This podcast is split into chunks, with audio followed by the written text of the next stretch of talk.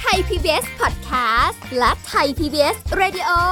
ขอเชิญทุกท่านพบกับคุณสุริพรวงศิตพร พร้อมด้วยทีมแพทย์และวิทยากรผู้เชี่ยวชาญในด้านต่างๆ ที่จะทำให้คุณรู้จริง รู้ลึก รู้ชัดทุกโรคภัย ในรายการโรงหมอ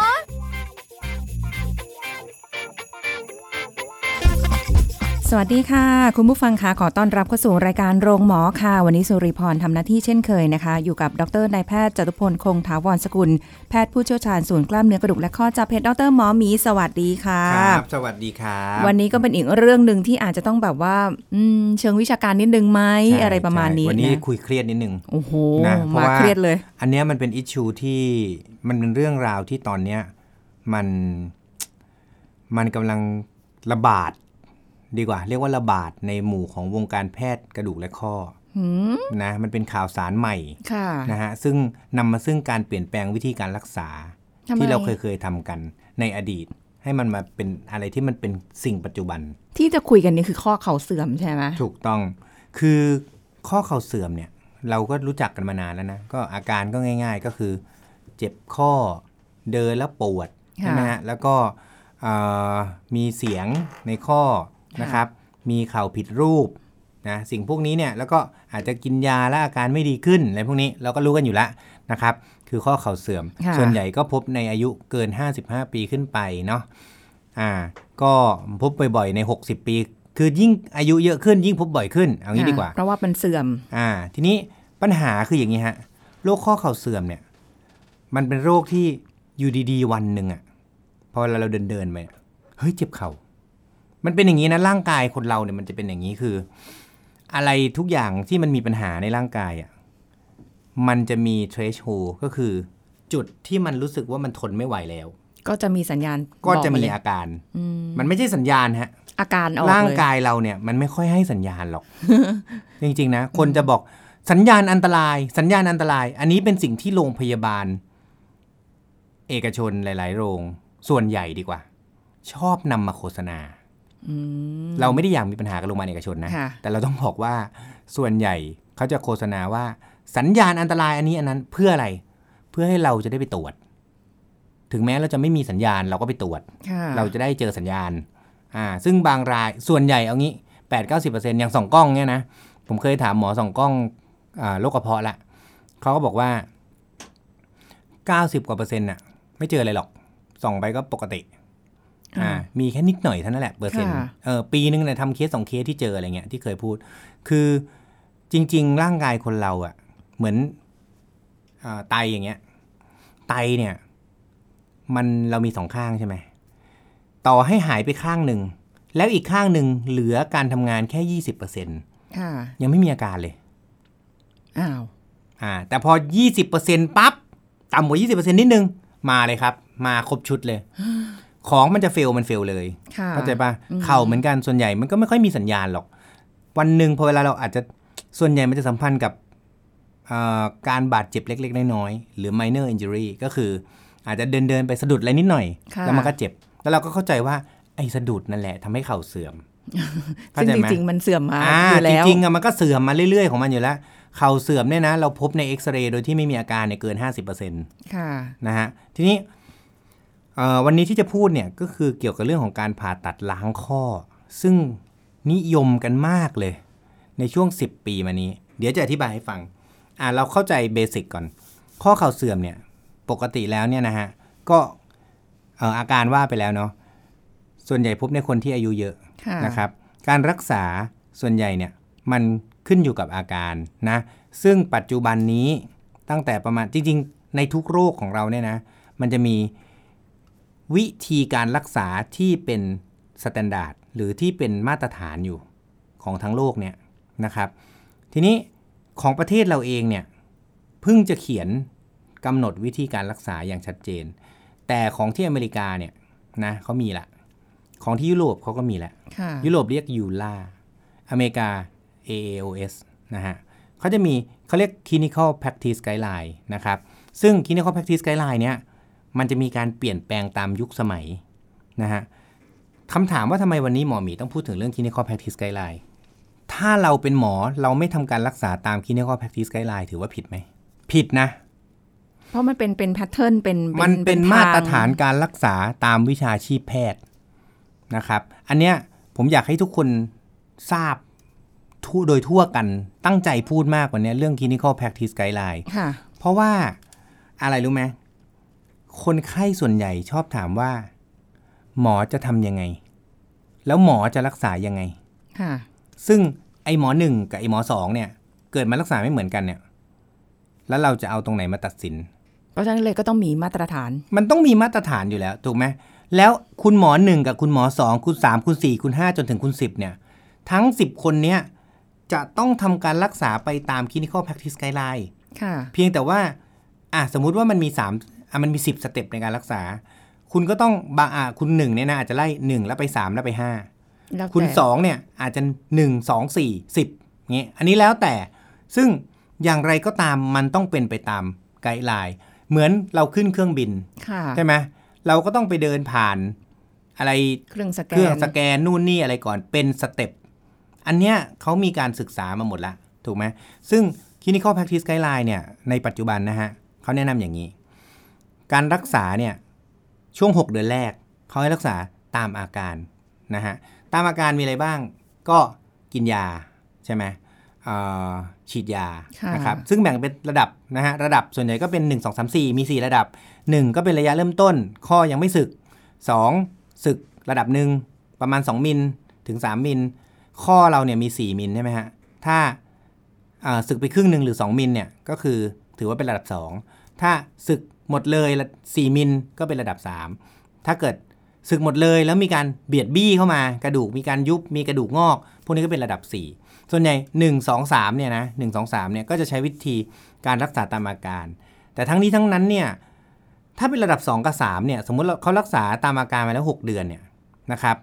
แล้วไม่ดีขึ้นค่ะก็จะต้องทำการผ่าตัด เพราะฉะนั้นคนถามว่าเมื่อไหร่ผ่า ตาม clinical practice guideline หรือมาตรฐานการรักษาทางกระดูกและข้อเนี่ยของทั้งอเมริกาและทั้งยุโรป คือการมีอาการแล้วรักษาด้วยการรักษาแบบไม่ผ่าตัด เป็นเวลา 6 เดือนแล้วไม่ดีขึ้น ถึงจะได้ถึงจะพูดถึงผ่าตัเรื่องของการผ่าตัด เพราะว่าบางคนอาจจะรู้สึกว่าอืมผ่าผ่าไปเลยได้ไหมอ่า บางคนเป็น 2 เดือนบอกผ่าเลย บางคนบอกแล้วปีหนึ่งอะ ก็ปีหนึ่งก็เกินแล้วไง ถูกไหมแต่ไม่ก่อน 6 เดือน เพราะฉะนั้นอย่างอันเนี้ยมันมันมีมันมีมันมีความสำคัญเพราะอย่างนี้ฮะคือไกด์ไลน์ของบ้านเราเนี่ยก็เขียนแล้วค่ะคนบางคนเนี่ยบอกเนี่ยฉันปวดเข่ามาเป็นปีๆแล้วแหละแต่ฉันเพิ่งไปหาหมอมาเนี่ย ครั้งเดียวใช่ป่ะสมมุติมาเจอผมครั้งแรกเนี่ยค่ะผ่าไม่ได้นะ ใครรีบจับผ่า เพราะว่าถ้าผ่าเนี่ยมันจะมีการตรวจสอบอะอย่างสมมติคนไข้ใช้สิทธิ์30 บาทประกันสังคมหรือข้าราชการอย่างเงี้ยนะเขาก็ต้องมีการตรวจสอบว่าเอ้ยยูเคสนี้ยูยูมีการกินยามาหรือยัง คุณกินยามาหรือยังเพราะฉะนั้นบางคนคนไข้บอกโอ้ยเนี่ยเจ็บจะตายอยู่แล้วยังไม่ให้ผ่าสักทีโอ้ปวดมาตั้งนานอ่าปวดมาตั้งนานแล้วเนี่ยต้องให้รอไปอีกหกเดือนเลยเหรออืมเนื้อออกไหมคืออบางคนไม่เข้าใจไงค่ะอ่าซึ่งอันนี้เนี่ยเราต้องทำไปตามไกด์ไลน์ถามว่าโอ้โหแล้วความปวดของฉันมันไม่สำคัญเหรอไกด์ไลน์สำคัญกว่า ใช่ เพราะอะไรเพราะว่าความปวดเราไม่สามารถวัดกันได้ไงค่ะถูกไหมเราไม่สามารถวัดกันได้ความปวดมันเป็นสิ่งที่เราบอกออกมา แต่ว่าเอ่อไกด์ไลน์เนี่ยมันเป็นมาตรฐานที่เราจะต้องทำตาม นะฮะเพราะฉะนั้นอยากให้คนไข้ทุกคนเนี่ยเข้าใจและรู้จักคำว่า guideline คือมาตรฐานที่เราจะต้องดำเนินไปนะอ่าเหมือนเราขึ้นรถเราจะขับเนี่ยเราก็ต้องเข้าเกียร์ก่อนค่ะแล้วค่อยเหยียบคันเร่ง ถ้าเราไม่เข้าเกียร์เราเหยียบคันเร่งไม่ได้อย่างเงี้ย เป็นอย่างนั้นเลย แต่ว่าในระหว่างนั้นที่เป็น guideline เนี่ยของคุณหมอแต่ละท่านเนี่ยก็แล้วแต่ว่ามีเทคนิคเฉพาะตัวอย่างไรอ่าอาจจะมี step ที่ไม่เหมือนกัน บางคนเร็วบางคนช้า นะฮะอ่าอย่างสมมติคือถามถามว่าทำไมต้องมี guideline อ่าอันเนี้ยมันป้องกันมันเหมือนกฎหมายอะ่ะค่ะจริงๆ guideline เนี่ยนะคือกฎหมายทางการแพทย์ อย่างหนึ่งถ้าคุณหมอทำไม่ถูกไปตามนี้ คนไข้ฟ้องร้องได้อืมถูกไหมอะแล้วถ้าเกิดสมมติว่าวันหนึ่ง guideline ที่มีอยู่เนี่ยมันอาจจะมีการเปลี่ยนแปลงหรืออ่าอะไรนี่เงี้ยไงจุดนี้แหละ คือที่จะเอามาพูด เพราะว่า guideline เนี่ยมันเปลี่ยนไปตามวันเวลา เหตุผลก็เพราะว่า แต่ก่อนคนเรายังโง่อยู่เคยได้ยินไหมอ่า ปัจจุบันคนเราฉลาดขึ้นค่ะนะเพราะฉะนั้นแต่ก่อนเนี่ยเรายังไม่เคยมีการวิจัยเรื่องนี้มากเพียงพอค่ะนะฮะหรือในอดีตเนี่ยมันเป็นสิ่งใหม่ ในปัจจุบันมันก็กลายเป็นสิ่งเก่า สิ่งเก่าเรามีการศึกษาวิจัยเพราะฉะนั้นพอเรามีการศึกษาวิจัยที่เพิ่มขึ้นเนี่ย มันก็จะทำให้ความรู้เราเยอะขึ้น แล้วเราก็จะรู้ว่า อ๋อไอ้เนี่ยทำแล้วผิดอ่าซึ่งเนี่ยเดี๋ยวเราจะมาเล่าเคสกันว่า เราเจอเคสอะไรนะฮะค่ะเป็นคือเคสเนี้ยเป็นเคสที่ดีเบตนะฮะแล้วดีเบตกันบ่อยคำว่าดีเบตคือถกเถียงกัน มีการถกเถียงกันบ่อยว่า โรคระดับเนี้ยเราจะทำยังไงดีนะแต่เราต้องบอกก่อนว่าจาก guideline นะในปัจจุบันปี 2020 เพื่อป้องกันความงง ใครก็ตามที่ปวดเข่ามาเกิน 6 เดือน รักษาตามอาการไม่ดีขึ้นค่ะการรักษาสเต็ปถัดไปมี 3 อย่าง 1. การผ่าตัดเปลี่ยนข้อเข่าด้านเดียว ถ้าสมมุติว่าเสื่อมด้านเดียว 2. การผ่าตัดเปลี่ยนแนวกระดูก เพื่อให้น้ำหนักมันไปลงทางด้านนอกมากกว่าด้านใน 3. การผ่าตัดเปลี่ยนข้อเข่าทั้งข้อนะฮะมีแค่ 3 อย่างเท่านั้นนะครับ นอกจากนั้นไม่มีค่ะใน guideline นะทำความเข้าใจกันอย่างนี้ก่อนอืมอะเรามายกตัวอย่างเคสที่มีการถกเถียงกันเยอะที่สุดคือ ผู้ชายหรือผู้หญิงก็แล้วแต่ อายุประมาณ 60-61ถึง61 ปี คืออายุเนี่ยสำคัญ ถ้าคนอายุเกิน 65 ปีเนี่ยเขาจะรู้สึกว่าเปลี่ยนเปลี่ยนไปเหอะ แก่แล้วเดี๋ยวหนักแก่กว่านี้จะเปลี่ยนไม่ได้ค่ะ อันเนี้ยไม่ค่อยถกเถียง อายุ 55 ปีถึง 60 ปีเนี่ยยังเด็กอยู่ ไม่ค่อยเปลี่ยนหรอกใครเจอหน้าอย่างนี้เปลี่ยนทันทีเนี่ย มันก็รู้สึกแปลกค่ะๆเข้าใจไหมเพราะฉะนั้นช่วงอายุกลางๆ คือ 60 เนี่ย แหมไม่รู้จะไปทางเปลี่ยน หรือจะไปทางไม่เปลี่ยนดีนะเอาแล้วอย่างนี้ถามคนไข้เองไม่ได้เหรอว่าตกลงแบบอยากไหมอะไรเงี้ยขึ้นอยู่กับคนไข้อ่าได้ไหมอยากไหมคือจริง ๆ แล้วเนี่ย ถ้าสมมุติว่าจะเปลี่ยนแนวกระดูกก็ใช้ในคนอายุน้อย ถ้าจะเปลี่ยนเข่าด้านเดียวก็คนอายุน้อย ถ้าเปลี่ยนทั้งข้อคนอายุมาก แต่ถามว่าถ้าคนอายุน้อยอยากจะเปลี่ยนทั้งข้อเลย ก็แล้วแต่อันนี้ไม่ผิดค่เพราะว่าไกด์ไลน์มีอยู่ 3 อย่างอ่าแต่มันดันมีทะลึ่งทำไมอะไกด์ไลน์ปี 2009ฮะ ตอนนั้นนะผมเพิ่งเอ่อไปเรียนเฉพาะทางเรื่องข้อเข่าข้อสะโพกพอดี ไกด์ไลน์ตอนนั้นนะมันเขียนคลุมเครือ คือมันจะมีอีกตัวหนึ่งโผล่ขึ้นมาคือการผ่าตัดสองกล้องล้างข้อ ให้เข้าใจอย่างนี้ เข่าเสื่อมเนี่ยมันมีการอักเสบใช่ไหมมันก็จะมี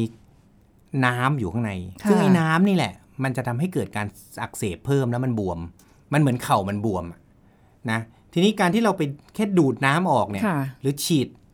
น้ำเกลือเข้าไปแล้วก็ล้างแล้วก็ดูดเข้าดูดออกเนี่ย มันก็เบาลงแล้วคิดง่าย ๆ เหมือนเราเป็นหนอง ก็เอาน้องออก เอาหนองออกมันก็เบา ถามว่าถ้าเกิดว่ามันยังติดเชื้ออยู่ มันก็ยังเป็นอยู่ ในยุคนั้นเนี่ย ปัญหาคือว่า คนไข้ส่วนใหญ่พอปวดเข่าใช่ไหมแล้วไปเดินสะดุดอะไรนิดหน่อย แล้วเกิดอาการปวดค่ะแล้วหลังจากนั้นก็ปวดเป็นเป็นหายๆมาหกเจ็ดเดือน คนไข้ก็จะสงสัยว่า ที่วันนั้นฉันอุบัติเหตุอะทำให้หมอนรองกระดูกฉันขาดหรือเปล่านะเพราะว่าการส่องกล้องล้างข้อส่วนใหญ่อะ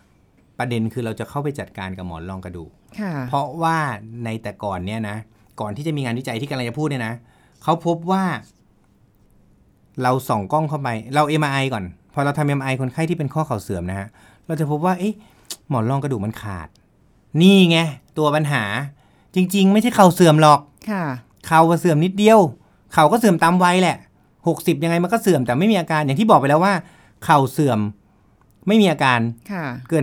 50%ถูกไหมเพราะฉะนั้นแปลว่าเฮ้ยมันอาจจะไม่ได้เป็นเข่าเสื่อมนะ มันอาจจะเป็นหมอนรองกระดูกขาด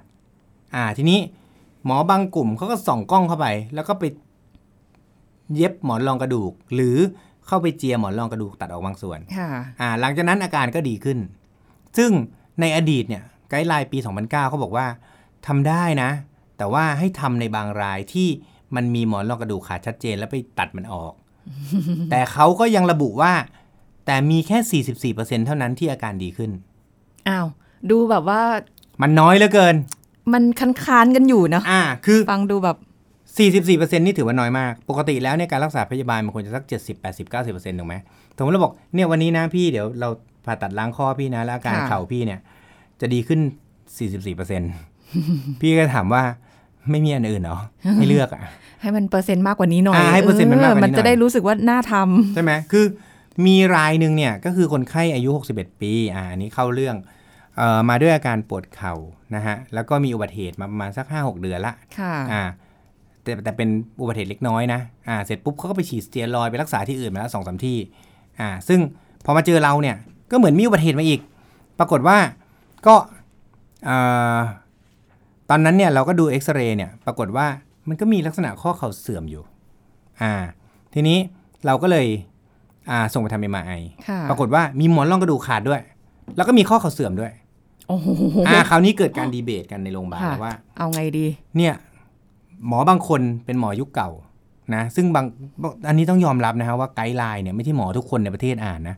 บางคนเขาก็ ไม่รู้ว่ามีการเปลี่ยนแปลงมากมายขนาดนี้ค่ะในเคสเนี้ยเราต้องอธิบายอย่างนี้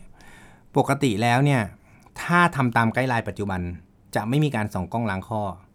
แต่มันดันมีหมอบางคน เอาเคสเนี่ยไปส่องกล้องล้างข้อ แล้วก็เย็บหมอนรองกระดูก และเจ้าตัวก็บอกว่าดีขึ้นนะ ซึ่งอันนี้เนี่ย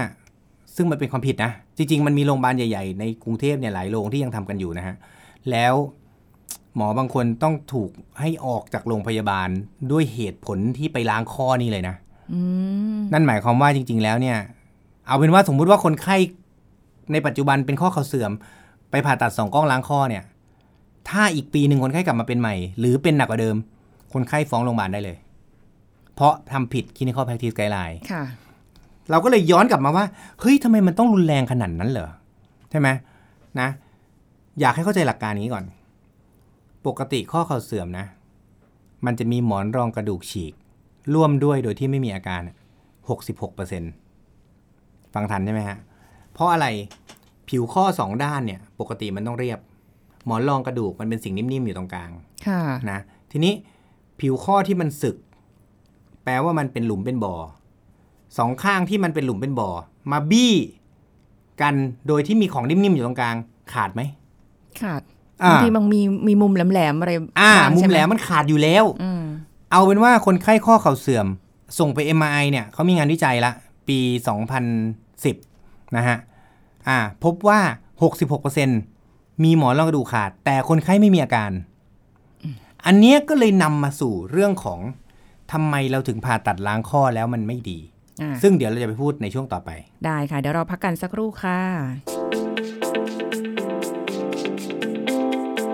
กันสักครู่ แล้วกลับมาฟังกันต่อค่ะ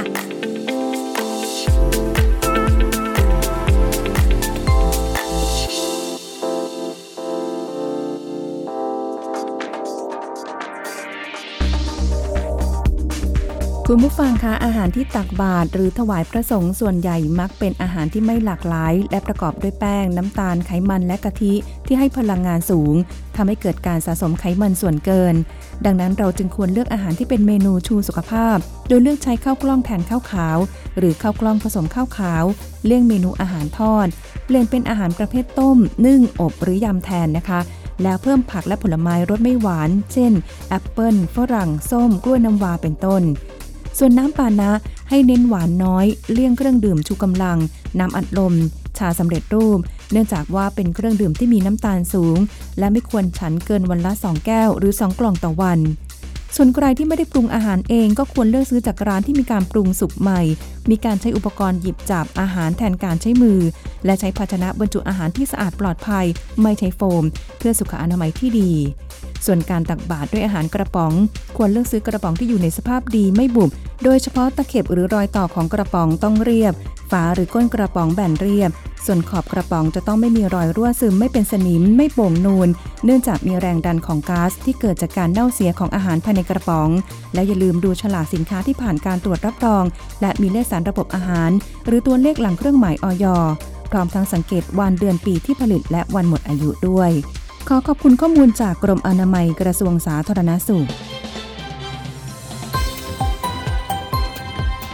ไทย PBS Radio วิทยุข่าวสารสาระ เพื่อสาธารณะและสังคม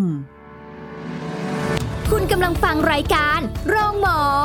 รายการสุขภาพเพื่อคุณจากเรากลับมาติดตามรับฟังกันต่อค่ะ ก็ไม่น่าเชื่อเนอะจริง ๆ หลาย ๆ อาชีพเขาจะมีไกด์ไลน์มีเป็นเป็นอ่ามาตรฐานมันขต้อองงตัวมีนะเอง แต่ว่าในแง่มุมของหมอเนี่ยเท่าที่ฟังมานะ จริง ๆ หลายคนไม่เคยรู้ เราเองก็ไม่รู้ เพราะไม่ได้อยู่วงการแพทย์ใช่ แล้วก็มีความรู้สึกว่า เอ้ยการอิงงานวิจัยทั้งยุโรปทั้งเอ่อทางอเมริกาหรืออะไรเงี้ยอย่างฝั่งของเราทางทางเอเชียเนี่ยเราเราจำเป็นต้องมีอิงของเขาไหมเราเรามีแบบแพทเทิร์นแบบเอ้ยมันสรีระเอเชีต้องยบอกอย่างนี้นะหรืออะไรเลยเงี้ยประเทศเนี้ยอิงอเมริกาจ้า มีพักหลังเนี่ยอิงยุโรป แต่ไม่เคยอิงตัวเองนะฮะถามว่าตัวเรามี clinical practice guideline ไหมมันก็มีค่ะนะฮะแต่ว่าของเราเนี่ยเนื่องจากหมอเราเนี่ยค่อนข้างจะยุ่งนะครับเพราะฉะนั้นการทำอะไรพวกนี้มันใช้เวลา เราก็จะไม่ค่อยได้ทำแต่ว่าไกด์ไลน์ของข้อเข่าเสื่อมของประเทศเรามีนะค่ะอืมนะทีนี้เอ่อเพราะฉะนั้นเนี่ยต้องบอกอย่างนี้ เมื่อกี้นี้พูดถึงหมอนรองกระดูกที่มันเสื่อม แล้วเจอในข้อเข่าเสื่อม แต่ไม่ค่ะมีอาการใช่ไหมหรือมีการขาดแต่ไม่มีอาการ 66%เขาบอกว่าอายุยิ่งเพิ่มขึ้นนะ เปอร์เซ็นต์ของการที่หมอนรองกระดูกมันฉีก แล้วไม่มีอาการยิ่งสูงขึ้นนะซึ่งเนี่ยวาดภาพนะฮะของที่ขรุขระสองสิ่ง หนีบของที่เรียบๆหนึ่งสิ่งค่ะไอ้ของเรียบมันต้องขาดอยู่แล้วนะฮะการส่องกล้องเข้าไปล้างหรือไปตัดหมอนรองกระดูกนะฮะมันก็มีข้อดีฮะคือไอ้สิ่งที่มันเกิดการอักเสบข้างในเข่าอะมันจะออกไป และอาการปวดมันลดลง ประเด็นคือพอคนไข้หายปวดไปทำไง ก็เดินจังเลยไงคราวนี้ พอเดินเนี่ยเข่ามันไม่ได้หายเสื่อมนะ มันยังเสื่อมอยู่ มันยังเสื่อมอยู่ และอีหมอนเนี่ยก็อาจจะไม่ได้เป็นปัญหานะ ค่ะ อ่า ไปตัดมันออกหรือไปเย็บมันเนี่ย ยิ่งเย็บยิ่งหนักกว่าเดิม การเย็บเนี่ยนะเขาเอาอุปกรณ์ที่เสียบเข้าไปแล้วเย็บให้มันอยู่ ซึ่งไอ้ไหมเนี่ย ถ้าเกิดมันเกิดเราไปเดินแล้วมันบี้แล้วมันขาดซ้ำแล้วมันหลุดออกมาค่ะแล้วมันอยู่ในข้อเนี่ย มันจะยิ่งทำลายข้อให้เสื่อมเร็วกว่าปกติถามว่าทำไม guideline ปัจจุบันเนี่ยเขาห้ามทำเพราะว่าอย่างนี้ พอเวลาเราไม่เดินแบบ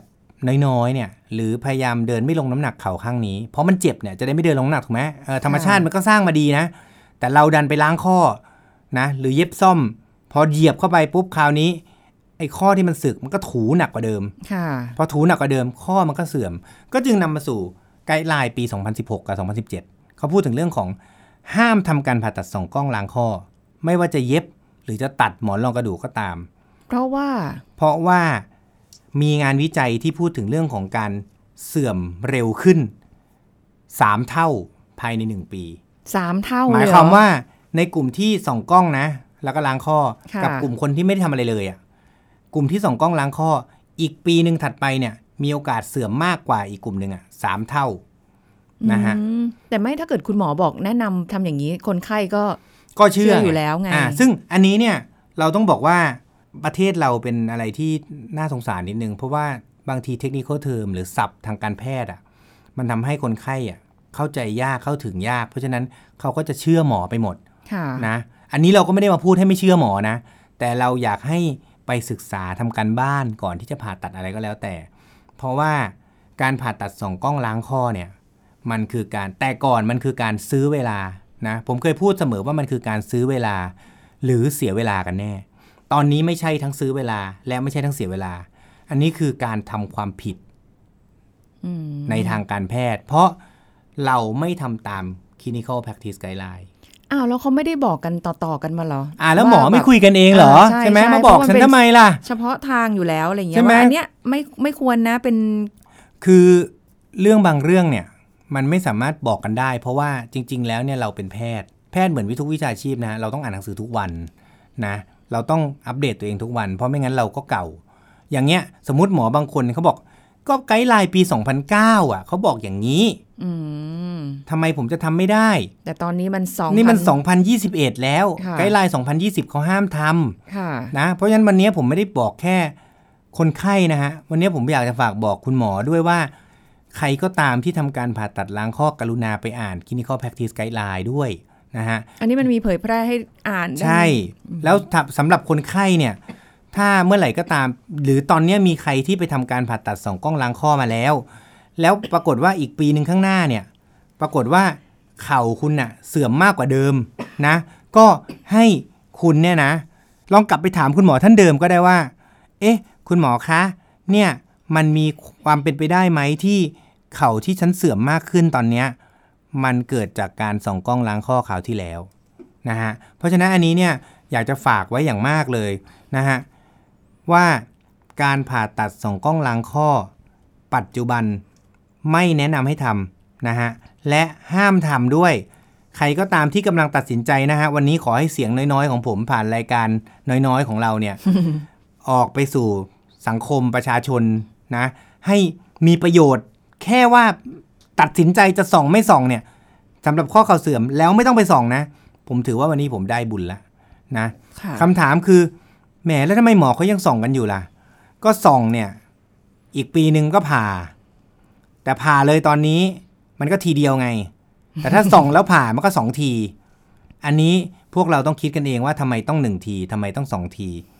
ส่วนใหญ่โรงพยาบาลรัฐบาลเนี่ยเขามักจะผ่าทีเดียว ให้มันค่ะจบ และเป็นไปตามไกด์ไลน์นะส่วนผ่าสองที ผ่าที่ไหนยังไงอันนี้ผมไม่พูดดีกว่า ลองทุกท่านคิดเองได้ผมว่านะฮะแต่วันเนี้ยหมอหมีอยากเตือนภัยสังคม เพราะอันนี้ใครก็ตามนะฮะที่ส่องกล้องล้างข้อแล้วมีปัญหา ให้รู้ได้เลยว่าไม่ได้เป็นไปตาม clinical practice guideline ค่ะนะครับนะแต่ว่าถามว่าตอนเนี้ยหมอทุกคนก็คงตั้งหน้าตั้งตาอ่านหนังสือกันอยู่แหละ อนาคต มันจะหายไปจากโลกนะฮะแต่ปัจจุบันมันยังมีอยู่ เพราะฉะนั้นเราต้องระวังตัวเราเองนะครับค่ะวันนี้ก็ฝากไว้แค่นี้เรื่องของการรักษาข้อเข่าเสื่อมในการผ่าตัดสองกล้องในปัจจุบัน ไม่แนะนำให้ทำโดยเด็ดขาด ขอบคุณมากครับสวัสดีขอครับบคุณค่ะหมอหมีค่ะ หมดเวลาแล้วกับรายการโรงหมอค่ะพบกันใหม่ครั้งหน้า สวัสดีค่ะ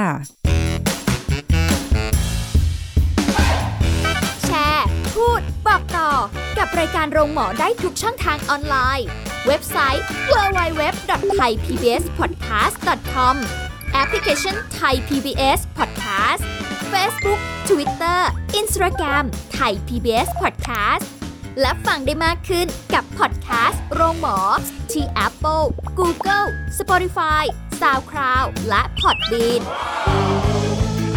ทุกเรื่องทุกโรคบอกรายการโรงหมอ